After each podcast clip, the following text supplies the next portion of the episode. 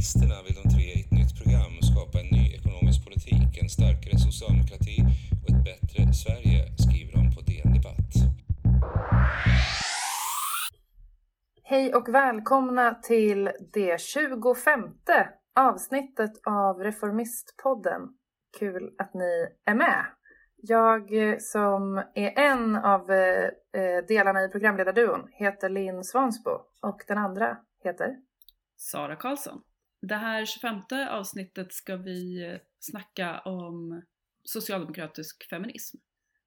Det har vi mm. gjort eh, lite tidigare, eh, men det är också ett tema som vi egentligen hade velat ha in i den här sommarserien som vi gjorde.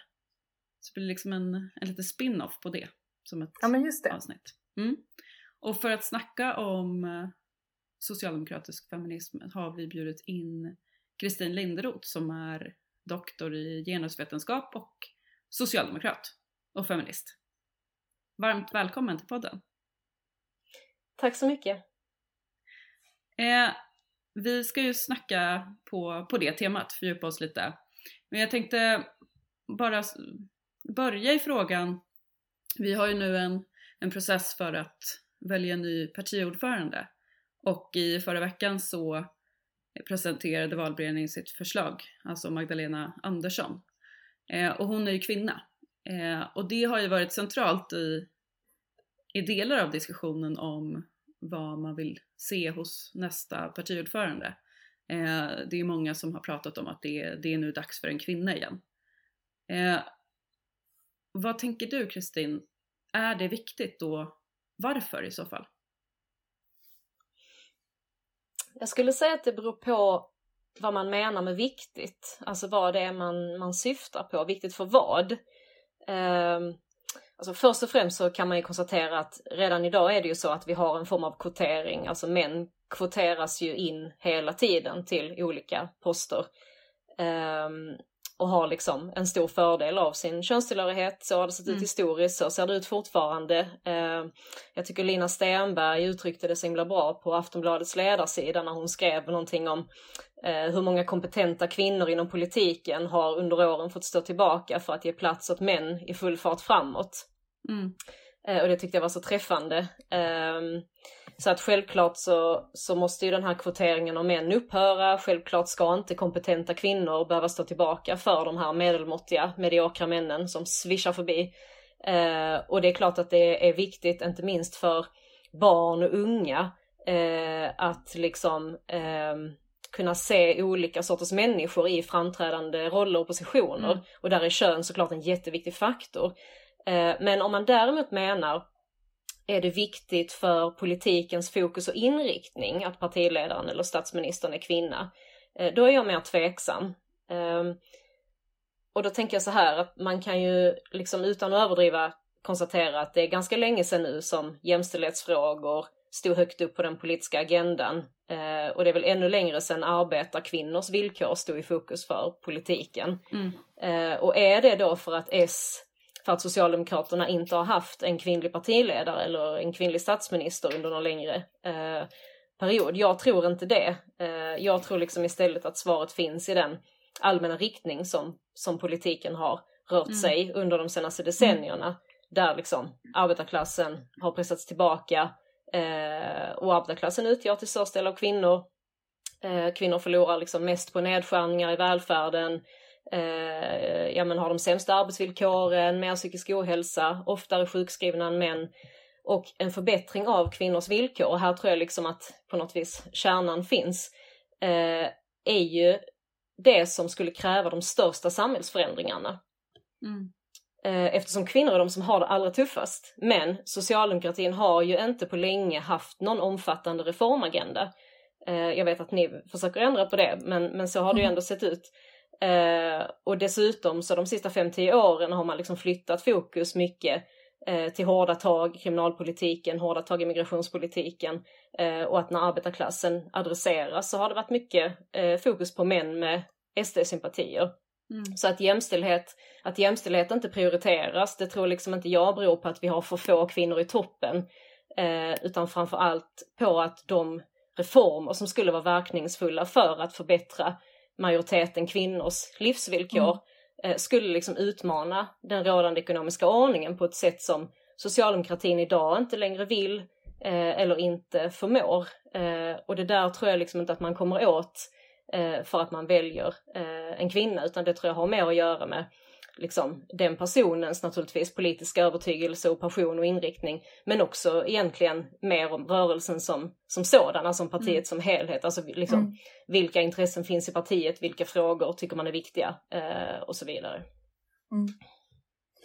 Eh, vi kommer komma in eh, massor, tänker jag, mer på det här med liksom vad socialdemokratisk feminism är och, och vad, vad de konkreta reformerna är vi efterfrågar utifrån en, en feministisk agenda eller liksom ökad jämställdhet. Men nu när vi ändå liksom har det här med representation på agendan. Jag kan liksom inte låta bli att störa mig på att våra politiska motståndare som är ännu sämre än eh, och även om vi då kanske är tre stycken som är lite kritiska, självkritiska till till den liksom feministiska reformagendan eller platsen det har fått taget på dagordningen eller sådär i vårt eget parti de senaste åren så är ju inte Ebba Busch Thors parti speciellt mycket bättre vad det gäller att liksom flytta fram positionerna för, eh, för arbetarkvinnors eh, position i samhället. Liksom. Vad tänker du? Jag är lite nyfiken på att höra liksom, utifrån det här med representation. Liksom. Vad, vad, eh, vad tror du det får för effekter ändå? Att det är liksom i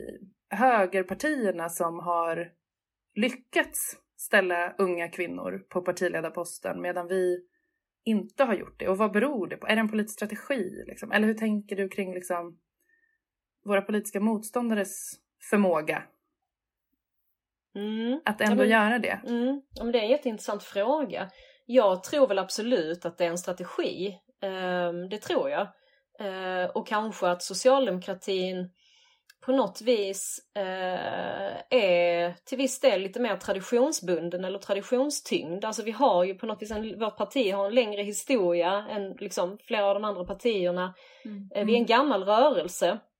Eh, vi har haft många statsministrar. Alla de statsministrarna har varit män. Alltså det finns, jag tänker att det finns en ganska tydlig bild av eh, hur en ledare i Socialdemokraterna ska se ut eh, och liksom låta. Och det har inte bara med kön att göra, det har med andra saker också att göra. Mm.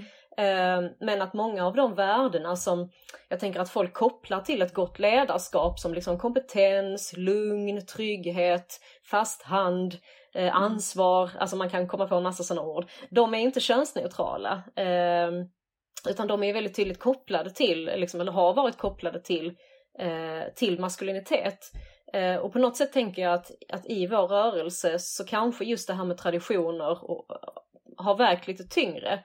Ehm, det tror jag kan vara en förklaring. Mm. Ehm, och sen tror jag absolut att det har spelat roll för deras, alltså högerpartierna tänker jag nu, för deras möjlighet att framstå som lite så här pigga, eh, checka, eh, mm.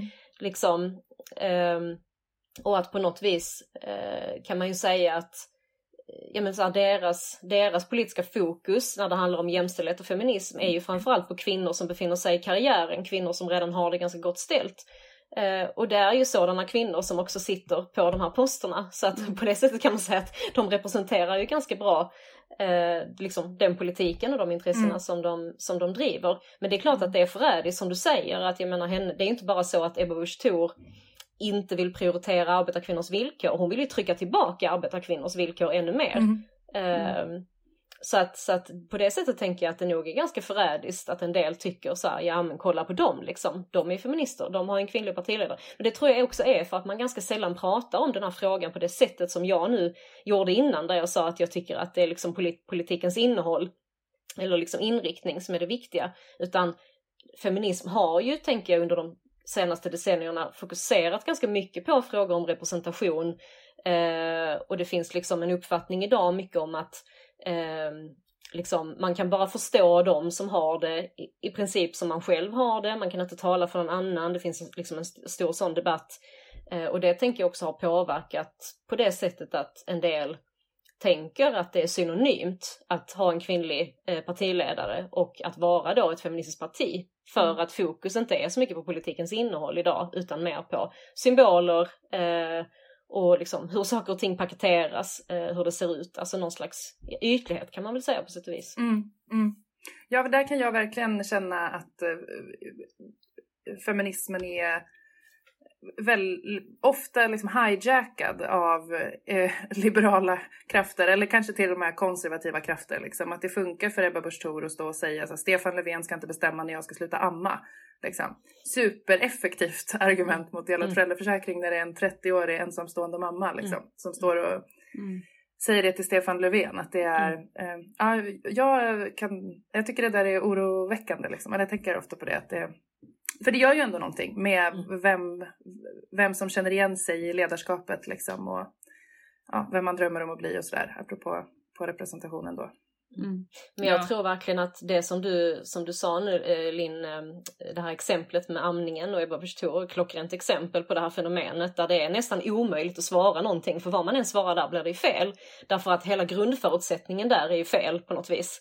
Mm. Um, hon har redan tagit liksom kommandot i den debatten när hon säger på det sättet. Men jag tänker att det är ett bra exempel också på att, att eh, liksom kön kan eh, användas, alltså kön kan mobiliseras på olika sätt eh, i olika sammanhang. Och jag tänker att eh, liksom den diskussionen som har varit i socialdemokratin nu om vem som ska bli partiledare och är det viktigt att det är en kvinna och, och så vidare visar väl också på det där jag ju tror att eh, det har varit fallet för ganska många att man har lyft fram det faktum att Magdalena Andersson är kvinna eller snarare man har inte sagt Magdalena, Magdalena Andersson alls utan man har sagt att man vill se en kvinna som partiledare. Men det har man gjort eh, av den anledningen att man redan vet vem man skulle vilja se som partiledare och den personen råkar i det här fallet vara en kvinna. Alltså egentligen så har man kanske ideologiska skäl och argument i bakgrunden.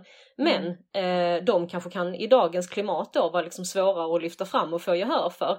Eh, och då kan det vara lättare att säga, ja men det är klart att vi ska ha en kvinna. Och så vet man redan att det finns egentligen bara en kandidat och hon råkar, eh, råkar vara kvinna.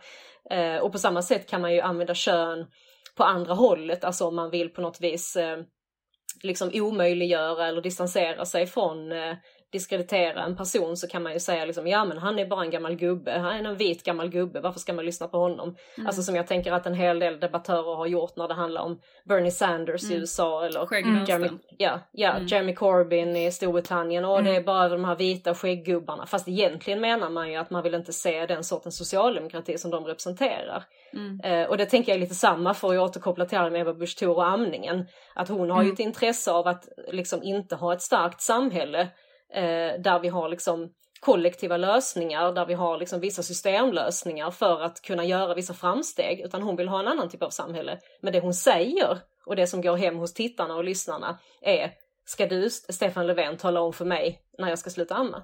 Mm. Eh, men du Kristin, vi tre är ju feminister eh, och många som lyssnar på podden är ju feminister.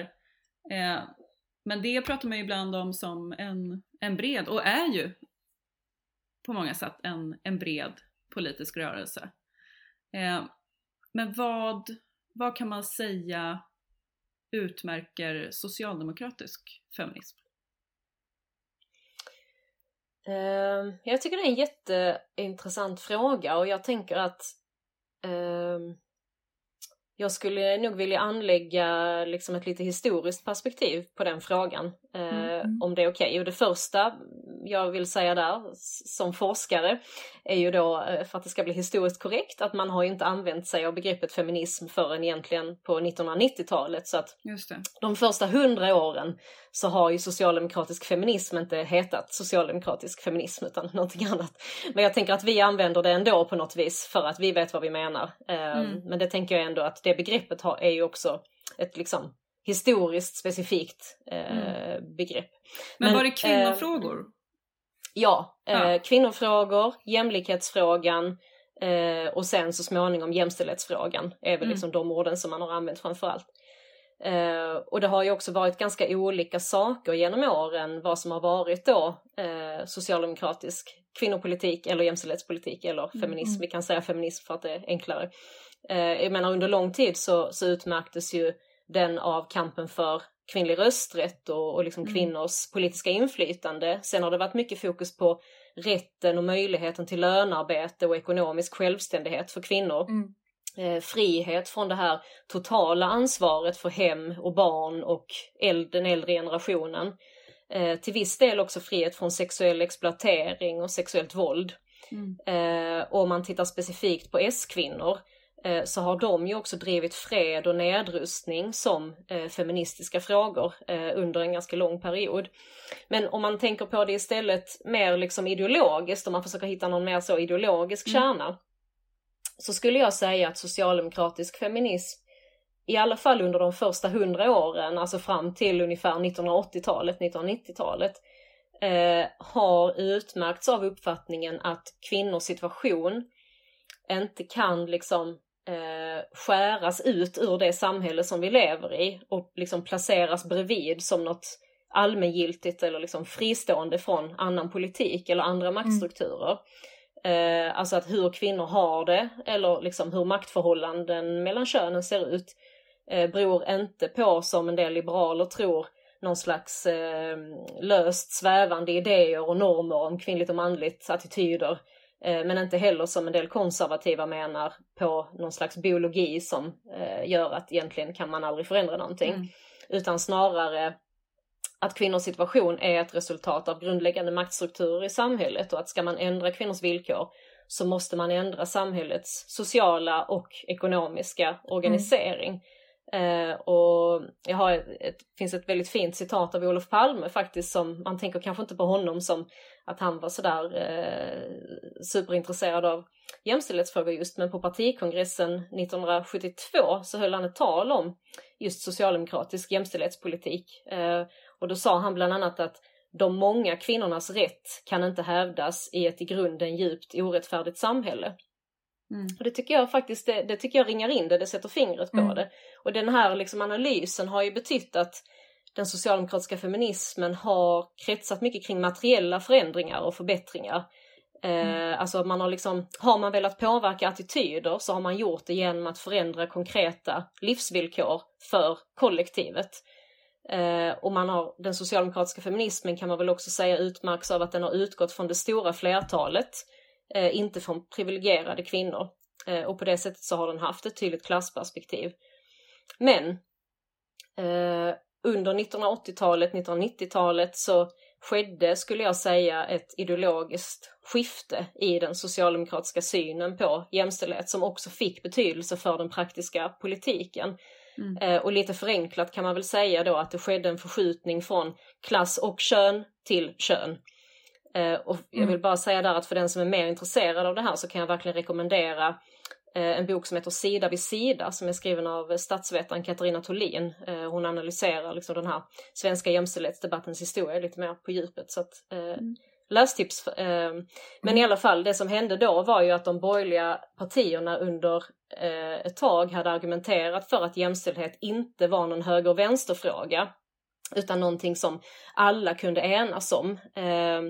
Förmodligen var ju detta ett sätt att försöka bryta arbetarrörelsens dominans på det här Mm. politikområdet. Mm. Eh, och man får väl säga att socialdemokratin blev allt mer påverkad av den här uppfattningen att jämställdhet handlar om liksom, formell likabehandling mellan kvinnor och män inom samhällsklasserna snarare än omfördelning mellan både kön och klasser.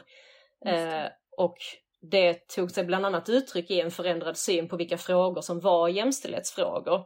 Mm. Så ett konkret exempel är att kvinnors tillträde till olika makt och statuspositioner blev en självklar jämställdhetsfråga.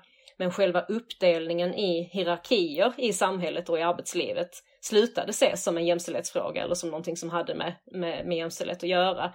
Lönediskrimineringen, alltså lönediskriminering inom samma jobb, eh, sågs ju som en väldigt viktig jämställdhetsfråga på 90-talet. Men ökade löneskillnader i samhället mellan lågavlönade och högavlönade, eh, där ju många kvinnor är de stora förlorarna, det sågs Mm. inte alls som en jämställdhetsfråga. Eh, och utifrån samma logik så kunde ju privatiseringarna av välfärden eh, liksom legitimeras då med att det skulle ge ökad frihet för kvinnor. Men Mm. nedskärningar i välfärden eh, pratades inte om som ett jämställdhetsproblem. Eh, så att effekten av det här liksom har ju blivit att, skulle jag säga, jämställdhet och feminism både i socialdemokratin och naturligtvis då i de borgerliga partierna eh, har liksom kretsat mer kring frågor som har berört så att säga den enskilda kvinnan. Alltså man har gått från att prata liksom om det stora Mm. kollektivet till att eh, lyfta snarare fram då den enskilda kvinnan, ofta kvinnan i karriären. Eh, och det har handlat mycket om liksom rutavdrag, hur ska man få ihop eh, livspusslet, kvotering till bolagsstyrelser eh, och också tänker jag eh, att liksom förslag på det feministiska området eller jämställdhetsområdet ofta måste motiveras med att det gynnar tillväxten. Alltså det är som att det har liksom inget värde i sig mm. riktigt längre utan mm. man måste motivera det med att det är bra eh, för ekonomin och det tycker jag har präglat socialdemokratin också. Så att idag skulle jag, har jag ganska svårt egentligen att sätta fingret på vad är socialdemokratisk feminism. Alltså jag har en ganska tydlig uppfattning om vad jag tycker att det har varit historiskt. Mm. Och såklart finns det idag en massa socialdemokratiska feminister, ni två är två av dem, som liksom kämpar för eh, konkreta reformer som individualiserad föräldraförsäkring, eh, liksom, kanske mer resurser till välfärden, kanske nytt pensionssystem. Men på en generell nationell nivå har jag ganska svårt att fånga den socialdemokratiska feminismen. Jag kollade faktiskt i, eh, i handlingarna inför partikongressen nu inför att vi skulle höras och då noterade jag att det fanns sju motioner på jämställdhetsområdet. Eh, och de innehåller nästan inga konkreta krav eller liksom större reformförslag. Mm. På området brott och straff finns det 87 motioner. Det är alltså 80 motioner fler på området brott och straff än på området jämställdhet. Ja, Bara som en jämförelse. Ja, jag tycker mm. det är en intressant mm. jämförelse. Mm. Och i partistyrelsens förslag till politiska riktlinjer så nämns jämställdhet några gånger Eh, men det är framför allt när det handlar om att kvinnor ska kunna försörja sig på lönearbete och att fler måste arbeta och fler måste arbeta mer. Så det är liksom inte vad jag skulle beskriva som några stora feministiska visioner idag. Men när var, Men... Eh, alltså man, man pratar ju ibland om eh, maxtaxan i, i barnomsorgen som den, den sista stora reformen och sådär. Mm. Eh, om man ska tänka den sista stora reformen på eh, jämställdhetsområdet eller inom den mm. socialdemokratiska feminismen? Va, liksom, va, hur långt måste man gå tillbaka och vad hittar man där? Liksom? Ja, alltså det beror väl lite på där hur generösa vi ska vara, men man kan väl, den här extra månaden i föräldraförsäkringen som kom väl för några år sedan, den, mm. den är väl, ses väl som ett steg närmare då mm. en individualiserad mm. föräldraförsäkring. Men jag menar det är ju en, väl, det är en ganska liten grej ändå i det stora hela. Mm. Det är fortfarande, mm. män tar ju, vad är det, kring 30 procent eh, av föräldraledigheten. Eh, innan dess kanske, ja man kanske nästan får gå tillbaka till slutet av 90-talet och då tänker jag att införandet av sexköpslagen mm. skulle jag nog framhålla som en, tycker jag har varit en, en, en liksom stor och viktig reform. Men mm. det som jag tänker också är viktigt att säga där, det är att den har inte kostat särskilt mycket pengar. Alltså det är klart den har kostat pengar, eh, men jämfört med många andra stora reformer som man har genomfört genom historien så tror jag mm. att den har varit ganska billig för det mm. handlar om en mm. lagändring. Eh, och egentligen inte om att man liksom tillskjuter eh, stora resurser. Eh, och det tänker jag säger någonting om 90-talet för att då var liksom feminism och jämställdhet mycket på agendan men de frågorna som drevs och de reformerna som genomfördes var mer av den karaktären. Mm. Eh, än liksom om vi jämför med om vi går tillbaka till 70-talet när vi har liksom utbyggnaden av barnomsorgen, eh, liksom avskaffandet av, av sambeskattningen, eh, mm. ja och ju tidigare liksom eh, fria p-piller, alltså det har ju varit aborträtten, alltså det är ju jättegrejer som jag tänker mm. har påverkat liksom mm. miljoner kvinnor eh, i mm. deras vardagsliv. Eh, mm. och, och ska vi hitta någon sån, då, då får vi nog gå ganska långt tillbaka, mm. tror jag. Men jag tänker, nu när du pratar om partikongresshandlingarna eh, Kristin, så tänker jag att det kanske också är en fråga om att vi behöver bli bättre på, apropå på att vara socialdemokrater som faktiskt brinner eh, för stora reformer. Eh, för jag tänker ofta på det eh, hur bra feministisk politik reformisternas politik är. Trots att vi kanske inte liksom paketerar den som jämställdhetspolitik. Mm. Men att, liksom, att driva en ekonomisk politik med liksom en, ett mer progressivt skatteuttag. Där vi om, alltså att omfördela från ägande till arbete. Att använda de pengarna till investering i välfärden är ju Förutom att det är bra liksom, ekonomisk politik och välfärdspolitik så är ju det också en fråga om omfördelning från gruppen män till gruppen kvinnor. Men där det kanske inte nämns liksom i typ motionerna att det är jämställdhetspolitik för att det inte hamnar i den lådan som rör mm. liksom, mm. det är inte uppenbart en kvinnofråga liksom. Eh, mm. Men eh, jag tror att det tåls att tänka på för, för oss som feminister och reformister eller progressiva socialdemokrater att det, det är ju väldigt mycket eh, det, är, det är ju väldigt mycket av våra förslag kring ekonomisk politik som också skulle få eh, fantastiska konsekvenser utifrån en omfördelning mellan kön. Mm, absolut, jag tycker det är en jätteviktig poäng som du gör där. Eh, och jag tillhör ju verkligen dem som, eh, som liksom har eh, också ja, men kämpat lite i mitt eget partidistrikt här nere i Skåne för att man ska mm. bredda lite synen på vad som kan vara jämställdhetspolitik och har själv liksom lagt sådana motioner som har varit kanske ja, men, välfärdsmotioner med olika ganska omfattande reformförslag och då har det varit mm. lite sådär, blivit lite eh, liksom förvirring och problem där kring hur ska vi nu kategorisera den här motionen på partidistriktskongressen när vi nu ska debattera den. Är det här verkligen, kan vi verkligen kalla det här för jämställdhet? Och så har jag liksom och andra menat att jo, det kan man absolut göra. Alltså av precis de anledningarna som du säger. Så det är helt rätt att det, det är klart att det kan finnas en massa feministisk politik som inte hamnar i den här lilla lådan med de här bara då sju motionerna. Eh, så är det absolut, men jag tänker ändå att om man tittar liksom tillbaka så tror jag att sju motioner eh, är nog ändå ganska lite om man tänker på hur det har sett ut tidigare. Mm, alltså helt Gud, enkelt ja. liksom att folk kanske har i alla fall då använt de här begreppen eh, mer. Men jag håller helt med och jag tycker också att eh, ja men vad ska man säga, att jag tycker ju personligen att liksom feminismens mål inte bara ska vara sådana saker som att kvinnor och män i samma yrke ska få eh, lika lön eller att fler kvinnor ska jobba i högavlönade yrken utan jag tycker ju att feminismen måste vara en del av ett större jämlikhetsprojekt där målet är att det inte finns högavlönade och lågavlönade. Mm. Eh, och att feminismen måste kunna liksom formulera alternativa sätt att organisera samhället. Eh, och, och tänker man på det på det sättet ja då är ju absolut många av de frågorna som ni går fram med till partikongressen viktiga mm. feministiska mm. frågor. Men som du säger, man, man, man pratar inte om det på det sättet riktigt. Nej men precis och det är det jag tänker att vi, vi borde ta med oss. Jag och Sara och eh, du Kristin och alla som lyssnar. För det, jag eh, menar egentligen inte att säga emot att sju motioner är för lite utan snarare eh, vi, det behöver man komma ihåg tänker jag när man driver, är med i den här föreningen och driver den ekonomiska politiken. Att det är kanske det effektivaste vi kan göra.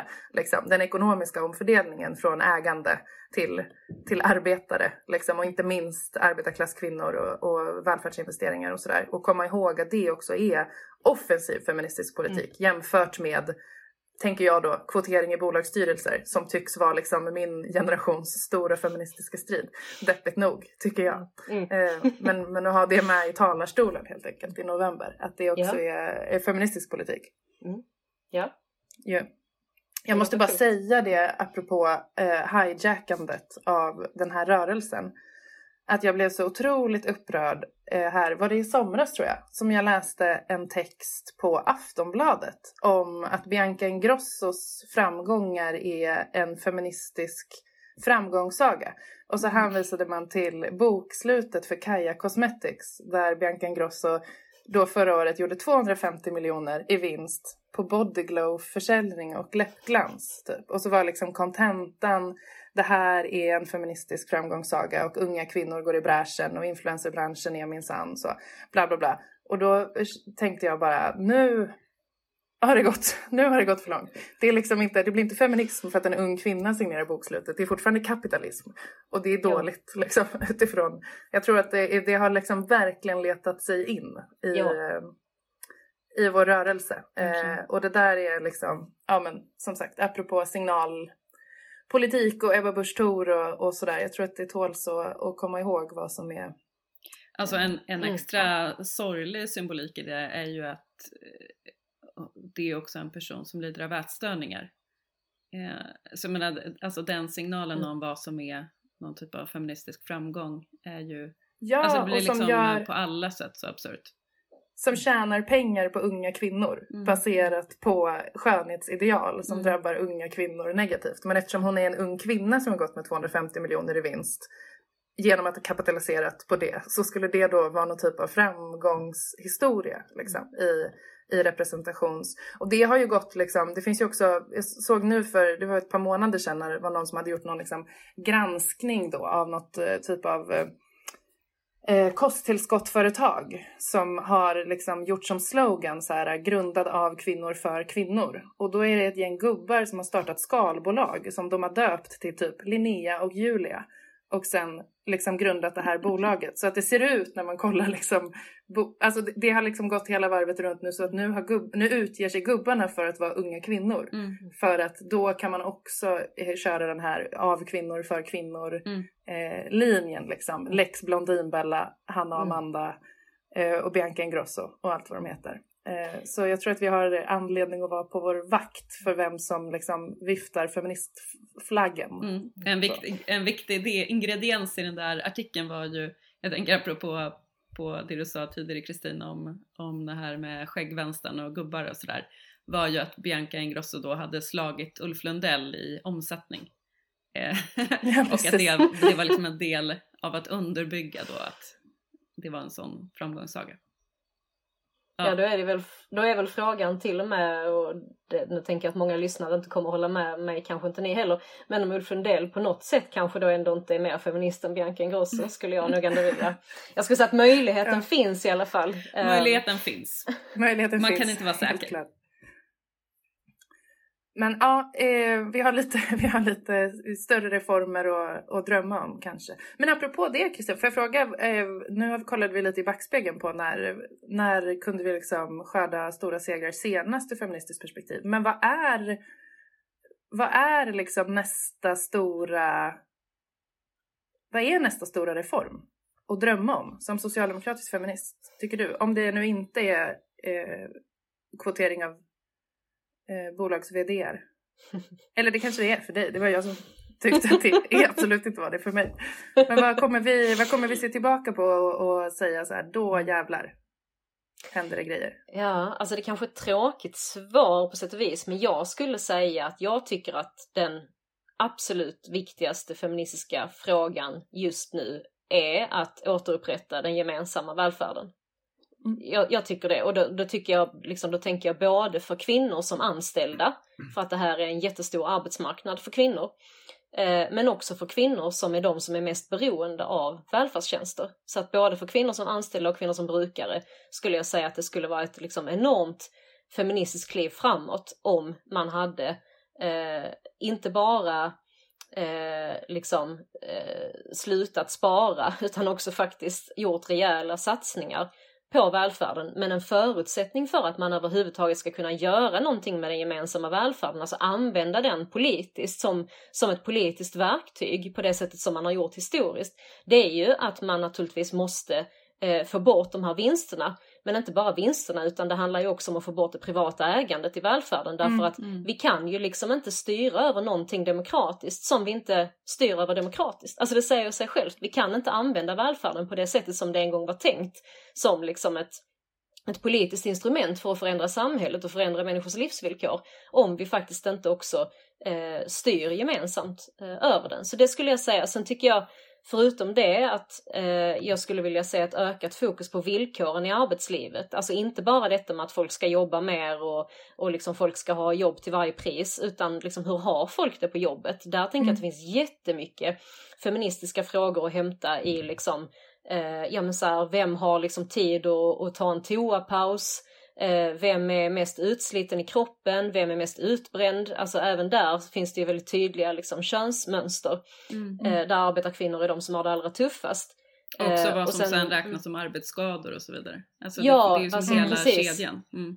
Absolut, och vad man får så att säga i ersättning för att ha Mm. slitit ut sig ett helt liv, hur länge man orkar jobba. Och där tänker jag att där får man väl nämna också som någon slags logisk fortsättning på detta då, frågan om ett nytt pensionssystem. Mm. Mm. eh, som jag kanske skulle lyfta fram som det liksom tredje, tredje förslaget eller tredje politikområdet då. Ett, ett nytt pensionssystem som inte strukturellt missgynnar arbetare och kvinnor.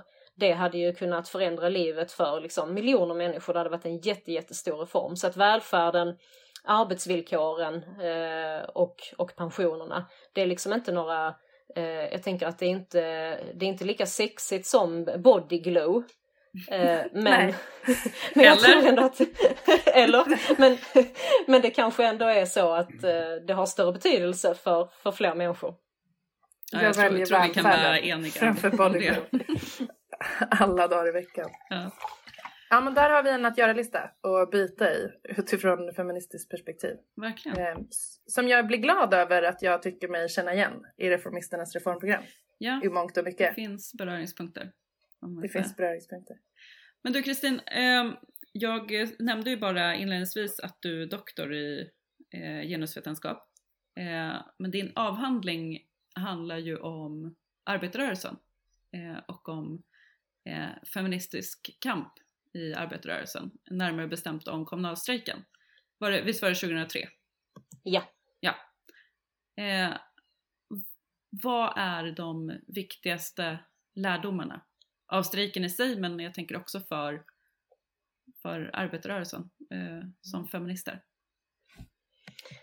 Um, då skulle jag säga att den allra viktigaste lärdomen är betydelsen av solidaritet. Uh, och då tänker jag på två olika sätt. Uh, det första är i bemärkelsen att ensam inte är stark. Den här strejken var ju en konflikt där Kommunal stod ganska ensamma.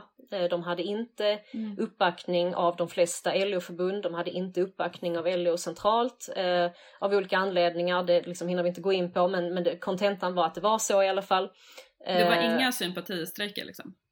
Eh, det var på gång eh, några sympatiåtgärder på slutet men då avbröt ju kommunalledningen strejken innan de hann mm. träda i kraft. Eh, man kan också säga att det var liksom ett, en, en slags en folkliga sympatier för den här strejken och för deras krav på höjda löner. Eh, de undersökningar, opinionsundersökningar som gjordes visade att 80% av svenska folket stödde kommunalarna och så vidare. Men det, var, det omsattes aldrig i några konkreta solidaritetsaktioner eller manifestationer på det sättet som man har kunnat se i en del andra välfärdsstrejker i andra länder, inte minst i Danmark där ju dels då flera kvinnodominerade fackförbund, välfärdsfackförbund, har gått samman flera gånger. Och, och, och just nu pågår det ju sådana strejker i Danmark men även om man tittar liksom eh, 15 år tillbaka eh, och liksom gjort gemensam sak eh, och varit starka av den anledningen men där det också har blivit Eh, en liksom större proteströrelse för välfärden som har involverat politiska grupperingar och liksom eh, enskilda människor mm. i olika rörelser. Eh, så att det tänker jag är liksom den ena, det är den ena lärdomen att, att eh, särskilt då välfärdsanställda behöver den uppbackningen från andra fackförbund men också från allmänheten och från politiska rörelser. Därför mm. att när de lägger ner sitt arbete så drabbar inte det några stora vinster. Det drabbar inte kapitalägare. Eh, det är liksom inte ett ekonomiskt slagträ på det sättet som när man till exempel strejkar på Volvo mm. och man kan stanna liksom produktionslinjen i flera olika mm. länder. Mm. Bara på liksom fem minuter kan man orsaka mm. jätte, jättestora ekonomiska förluster för ägarna. Så funkar det inte när man strejkar i välfärden. Däremot har ju välfärden eller välfärdsstrejker en stor politisk potential att kunna generera liksom, solidaritet och kunna på något mm. vis bredda då eh, kampen. Det andra, eh, den andra aspekten av, av solidaritet skulle jag säga är eh, liksom insikten om att känslan av solidaritet och gemenskap är det som kan lyfta en situation, ett möte, en flygbladsutdelning, en affischering eller i kommunalarnas fall samlas jättetidigt på morgonen och bre smörgåsar till de som ska strejkvakta. Som kan lyfta det från den här liksom eh, vardagliga situationen som det är och omvandla det till en väldigt stark och nästan helig eh, upplevelse. Eh, och det är någonting som de kommunalare som jag har intervjuat eh, om strejken lyfter fram väldigt mycket. Mm. Hur otroligt starka de kände sig, hur otroligt sammansvetsade de var Eh, och det är också den känslan av solidaritet som kan få det som tidigare har framstått som omöjligt att plötsligt framstå som möjligt. Eh, och för kommunalarnas del så handlade det ju om att det upplevdes realistiskt att få igenom de här löneökningarna som de hade krävt. Mm. Men de här visionerna och förväntningarna som växte fram ur den starka solidariteten dem emellan överskred också kraven på högre löner och handlade till exempel om vilken plats borde kommunalarna få lov att ta i samhället? Vilken plats borde de få ta mm. i den politiska debatten, i det offentliga rummet? Eh, det handlade om visioner om att andra värden än de strikt ekonomiska borde få vara de som styr samhället. Eh, det skapade också visioner om hur facket borde fungera, eh, att facket borde vara en mer aktivistisk rörelse, det borde vara en kamporganisation, man borde ha liksom stark sammanhållning, kämpa för ett tydligt radikalt mål och så vidare. Eh, och det här är liksom ett av de tydligaste resultaten av min studie då, att trots att den här strejken eh, inte slutade med att kommunalarna fick igenom alla sina krav och trots att många var besvikna eh, så är det ändå det här som många har tagit med sig, liksom den här känslan av mm. sammanhållning och gemenskap. Och jag tror så här att i arbetarrörelsen så tenderar ganska mycket att handla om, liksom, vad ska man säga, de kroppsliga formerna, alltså organisationsstrukturer, medlemsantal, sådana saker som är lätta att ta på. Mm. Och när vi pratar om framgång så handlar det ofta om sån framgång som är lätt att mäta, typ hur många mandat fick vi i valet, eh, liksom, eh, vilken procentsats fick vi igenom i, i löneavtalet och så vidare. Mm. Men jag tror att arbetarrörelsens styrka historiskt har varit beroende av rörelsens förmåga att liksom frammana någonting som är mycket större än de här institutionella formerna eller mätbara resultaten. Mm. Och det är liksom solidaritet och, och den känsla av styrka som det skapar. Och det tror jag är en viktig lärdom för arbetarrörelsen. Att det där kanske man borde intressera sig lite mer för. Därför att människor vill vara en del av ett kollektivt sammanhang. Inte alla, men väldigt många vill det. Många vill känna att det finns en större mening med livet än bara ta sig igenom vardagen och liksom. Eh, sköta sitt privatliv. Man vill vara en del av någonting större. Och där är ju liksom de fackliga organisationerna kanske ja men vad ska man säga, en av de få platser idag där, där den typen av liksom, kollektiva ambitioner fortfarande kan få komma till uttryck och där människor kan få mötas på det sättet. Um, så det, det, skulle jag säga, solidaritet, både, både på något vis avsaknaden av solidaritet och, och vilka konsekvenser det fick för mm. de rent faktiska liksom, resultatet av strejken. Eh, men också solidaritet på det sättet att solidaritet är ett jätte, jättestarkt verktyg eh, som jag tror att, att, att arbetarrörelsen borde intressera sig mer för. Mm. Tror du, Kristin, att vi har eh, bättre chans nu efter pandemin att liksom uppbåda eh, Alltså jag tänker på det här du, liksom, det du berättar in, ingångsmässigt kring så här, vilka kan stanna fabrikerna kontra vad händer om liksom, kvinnorna lägg, bara lägger ner och går. Liksom. Att då kanske inte vinsterna försvinner för, för Volvos aktiebolagsägare men resten, jorden slutar snurra. Liksom. Mm. Eh, jag tänker att det kanske finns ett handlings ett fönster här efter att vi har lärt oss liksom vilka som var de riktigt samhällsviktiga yrkena liksom, under förra och förrförra, eller ja, förra året liksom, när vi gick hem och sådär.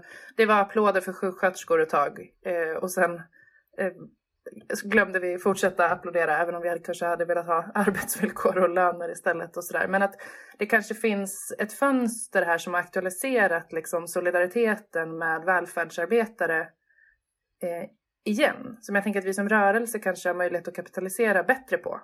Än vad vi har gjort i politiska krav och solidaritet. Mm. Och så. Alltså jag skulle väldigt gärna vilja svara ja.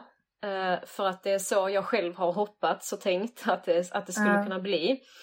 Eh, och det, vi vet inte hur det kan bli så det ska jag inte säga att så kan det inte bli. Men däremot om man tittar på liksom den avtalsrörelsen på den privata sidan som Kommunal genomförde mm. då i vintras så var det ju precis de argumenten som kommunalarna använde. Eh, och Kommunal har ju varit jätteduktiga tycker jag i opinionsbildningen att liksom lyfta fram mm. vi som inte jobbade hemma och liksom mm. lyfta fram mm. kommunalarnas villkor, inte minst äldreomsorgen och så vidare. Mm. Men ändå var det ju ett ganska hårdnackat motstånd från arbetsgivarna. Eh, och ändå Men... blev det inte några liksom större segrar. Därmed inte sagt att det inte kan det, det, är ju bara en, det är ju ett tillfälle, därmed inte sagt mm. att det inte kan. Jag tror absolut att det är liksom guldläge för att försöka väcka en debatt om andra värden. Alltså att, att liksom prata om omsorg, att prata om liksom mellanmänskliga relationer, trygghet, alltså alla de här sakerna som eh, på något vis under lång tid har fått st stå tillbaka då eh, mm. för liksom eh, valfrihet, självförverkligande och så vidare som vi har varit inne på. Eh, och jag tycker ju själv, för att det här är ju också liksom globalt, om man vidgar perspektivet lite, så har det ju i flera decennier kan man säga funnits en liksom strejkrörelse i välfärden. Alltså i allt från liksom Sydafrika till USA till Latinamerika till Storbritannien, liksom Frankrike, Danmark. Alltså det har varit jättemycket stora välfärdsstrejker med liksom lärare, sjuksköterskor, även då mm. kommunalarnas motsvarighet eh, i de länderna. Eh, så att det här är ju någonting som också har växt och grott under lång tid eh, och som naturligtvis ställs på sin spets mer eller mindre under pandemin. Jag tycker ju att det här borde vara en självklar rörelse för socialdemokratin att stödja. Men då tänker jag att då måste man ju våga tänka sig en annan ekonomisk politik och en annan organisering av välfärden för att mm. jag tycker ofta att det känns som att arbetarrörelsens vilja att understödja välfärdsarbetare krockar liksom med de här föreställningarna om vad som är att ta samhällsekonomiskt ansvar. Mm. Och att man fastnar väldigt mycket i att man företräder ett arbetsgivarintresse. Eh, liksom även när det inte är strejk eh, på något vis. Att man liksom mm. har internaliserat den här uppfattningen om att vi är liksom ansvariga för ekonomin i de här verksamheterna. Vi är liksom Eh, och det betyder att vi måste spara och så vidare. Det betyder inte att vi ska liksom satsa offensivt utan det betyder att vi ska spara. Så det, menar, det menar tänker jag, ja. Menar du att vi liksom är utifrån en partipolitisk position eh, springer arbetsgivarintressen lite mycket? Ja men alltså rent konkret så är ju också socialdemokratiska politiker arbetsgivare i den offentliga sektorn, alltså i kommuner mm. och regioner. Eh, och, och det jag menar är liksom att jag tycker att man ofta den, så att säga, det intresset eller eh, liksom det fokuset tycker jag ofta tenderar att dominera i liksom arbetarrörelsens diskussioner, även liksom bland människor som inte rent faktiskt är den som i kommunen liksom sitter på det ansvaret. Alltså jag tänker att den där synen om att man måste hålla igen och hålla tillbaka, att den har liksom spridit sig menar jag i i arbetarrörelsen och kanske framförallt i socialdemokratin. Mm. Alltså att man liksom har omdefinierat betydelsen av ansvar. Man skulle ju kunna tänka sig att ansvar var att liksom se till att alla de som jobbar i välfärden har bra löner och bra villkor och att vi hela tiden bygger ut välfärden så att det folkliga stödet för välfärdsprojektet fortsätter att vara intakt. Det är ett sätt att ta ansvar. Eh, mm. Men så är det ganska länge sedan tycker jag som man, som man resonerade utan man resonerar mm. mer som att det är ansvarsfullt att hålla igen eh, och att det blir på något vis någon slags kanske större identifikation då med liksom arbetsgivarrollen, den som ska hålla i pengarna, än identifikation med de som jobbar som ju också, jag menar alla kommunalarna är ju också en del av vår rörelse. Mm. Eh, och det där ställdes ju tydligt på sin spets under strejken 2003 och var ju en anledning till att den blev så himla konfliktfylld mm. och liksom känslig inom mm. arbetarrörelsen. Eh, så att jag, jag tror absolut att det finns en potential men jag tror att liksom det här den här liksom våta filten som, eh, som på något vis besparingspolitiken är. Den, mm. den liksom riskerar att lägga sig över. Eh, men det är naturligtvis också upp till vad människor gör. Alltså det här är inte någonting som är, det är inte statiskt, det är inte förutbestämt, det handlar om vad människor gör. Jag tror att man kan göra det till eh, ett sånt möjlighetsfönster. Det, det tror jag absolut. Mm. Men vad tror du då, eh, eller vad tänker du liksom om den eh, fackliga solidariteten då som, som den då pekar på också fattades 2003. Eh, du sa att du, du tycker Kommunal har varit duktiga på att framhäva liksom eh, välfärdsarbetarna nu under pandemin. Hur, men hur ser det ut med, med den fackliga solidariteten från, från andra förbund eh, som organiserar mera privatanställda? Eh, är, är, är de andra förbunden nödvändiga för att kunna göra någonting av det här möjlighetsfönstret? Alltså ja och nej. Um, nu är ju situationen inom LO känns ju ganska, ja, man får väl säga att den känns lite splittrad. Alltså att det, det finns ju konflikter mm, helt mm. uppenbart mellan olika förbund om, som handlar, tänker jag, i grunden om vad ska facket vara? Alltså det handlar inte bara om vem, som, vem ska få den lönehöjningen och vem ska inte få den utan det handlar mm. ju egentligen mycket om så här, vilken typ av organisation ska, liksom, ska facket vara? Där finns det ganska olika uppfattningar. Eh, och där tycker jag inte det känns som att man har liksom kommit närmare varandra de senaste åren tyvärr, Nej, utan kanske kan snarare tvärtom. Jag, jag, mm. jag, tycker det där är jättebekymmersamt måste jag säga, eh, från liksom ett politiskt perspektiv. Mm. Eh, och jag tror naturligtvis att kommunalarna skulle vara mycket starkare om de hade kunnat räkna med också eh, liksom de som jobbar i, i privat sektor. Sen finns det ju såklart också vägen att, att man tänker mer att man solidariserar sig med andra som jobbar i välfärden. Det, det är också en möjlighet. Eh, alltså sjuksköterskor, mm. alltså de som inte är kommunala tjänstemannagrupperna, sjuksköterskor, socialsekreterare, barnmorskor, mm. eh, förskollärare och så vidare. För att där finns ju också även i Sverige liksom ett stort missnöje i de yrkesgrupperna och nätverk som kämpar för att både förbättra villkoren för de anställda men också samtidigt då förbättra situationen för brukarna. Eh, så mm. att man skulle också kunna tänka sig en sån allians. Men där tror jag att det finns vissa saker som, som försvårar det och, och liksom klass är ju en sån sak. När jag intervjuade kommunalare eh, om, jag frågade faktiskt alla jag intervjuade, vad tycker ni om de här liksom, protesterna från de här andra yrkesgrupperna som så här, sjuksköterskorna, liksom, inte under 24 000 i lön och alltså alla de som har varit nu liksom sista eh, 10-15 åren. Och då sa, sa ju de jag intervjuade att de sympatiserar politiskt eh, och att alla vi som jobbar i välfärden har någonting gemensamt för att det är vi som egentligen bär upp samhället. Den uppfattningen mm. var ganska stark. Men när de sen pratade om liksom sin arbetssituation och där jag tänker att mycket av grunden för den här rent faktiska organiseringen ju finns, så handlade det mycket om att känna eh, att liksom, eh, det är orättvist att förskollärarna får si och så många tusen mer i månaden, de slipper göra liksom, de tyngsta arbetsuppgifterna. Eh, man liksom, alltså där, och samma sak, liksom spänning mellan undersköterskor och sjuksköterskor på mm eh, i vården då, att de syns, de lyfts fram av cheferna, de har liksom namn, eh, läkarna och sjuksköterskorna medan vi är bara den här osynliga massan. Alltså, så att det är också saker som försvårar mm. Det där och som jag tänker svara på frågan, varför har de inte redan gjort det? Mm. eh, för att det är liksom inte så enkelt. Men, men jag tänker själv att det där är väl lite två vägar man skulle kunna gå. Antingen är det någon slags LO-väg med liksom andra LO-förbund. Eh, eller så tänker man att det är mer någon slags välfärdsväg där man försöker knyta ihop då i olika kollektiv i välfärden eh, mm. som har gemensamma intressen, i alla fall till viss del då. Mm. mm. Spännande. Men jag tänker att det är dags att börja avrunda. Jag tänker att man ändå ska passa på att, eh, att ställa frågan till dig som, som genusvetare och på en, som, som under ett antal år har befunnit dig på en genusvetenskaplig institution. Liksom. Eh, det har ju blivit ett sånt tydligt hatobjekt för eh, alternativhögern eller eh, liksom högerpopulister, vad man nu väljer att kalla dem.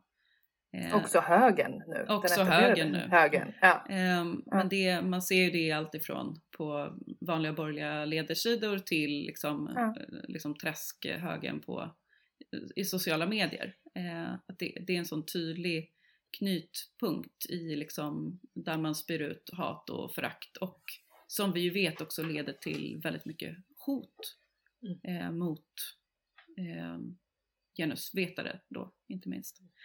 Eh, vad är det tror du som väcker sån avsky hos högern? Ja det där är ju, alltså precis så som du beskriver det Sara, men det är ju också ett globalt fenomen idag eh, får man ju säga. Alltså där det liksom pågår faktiskt systematiska attacker mot feministiska sociala rörelser och liksom olika typer av genusforskning eh, även globalt. Alltså där vi ser att aborträtten är hotad på vissa mm. håll. Eh, det är liksom mm. diskriminering av sexuella minoriteter ökar i en del länder eh, auktoritära högerpolitiker som Bolsonaro till exempel i Brasilien fokuserar mycket på det här med att värna traditionella könsroller. Pojkar ska vara pojkar, flickor ska vara flickor. Eh, I Danmark just nu så pågår det ju ett, någon slags fullskaligt politiskt krig mot genusforskningen. Alltså där mm. liksom ganska högt, högt uppsatta danska politiker eh, liksom verkligen eh, pekar finger mot genusforskningen och säger att det är ingen riktig vetenskap och så vidare. Och det här Eh, har ju jag också märkt av i Lund. Det finns en del andra forskare också, så det är inte bara från politiskt håll utan en del forskare som tycker att genusvetenskapen är inte en riktig vetenskap. Det är någon slags ideologiproduktion, det är någon slags överkyrka pratar mm. de om, mm. eh, som försöker bestämma vad alla ska tycka. Eh, och så. Jag tycker att det där är så ironiskt för att dels är ju merparten av forskningen som bedrivs vid svenska universitet inte feministisk. Eh, för det första. Eh, men för det andra så tror inte jag att jag vet några forskare som är så seriösa med att verkligen fundera över frågor om etik, representation, makt i den egna forskningsprocessen som just genusforskare, om jag liksom ska försvara då min egen, mm.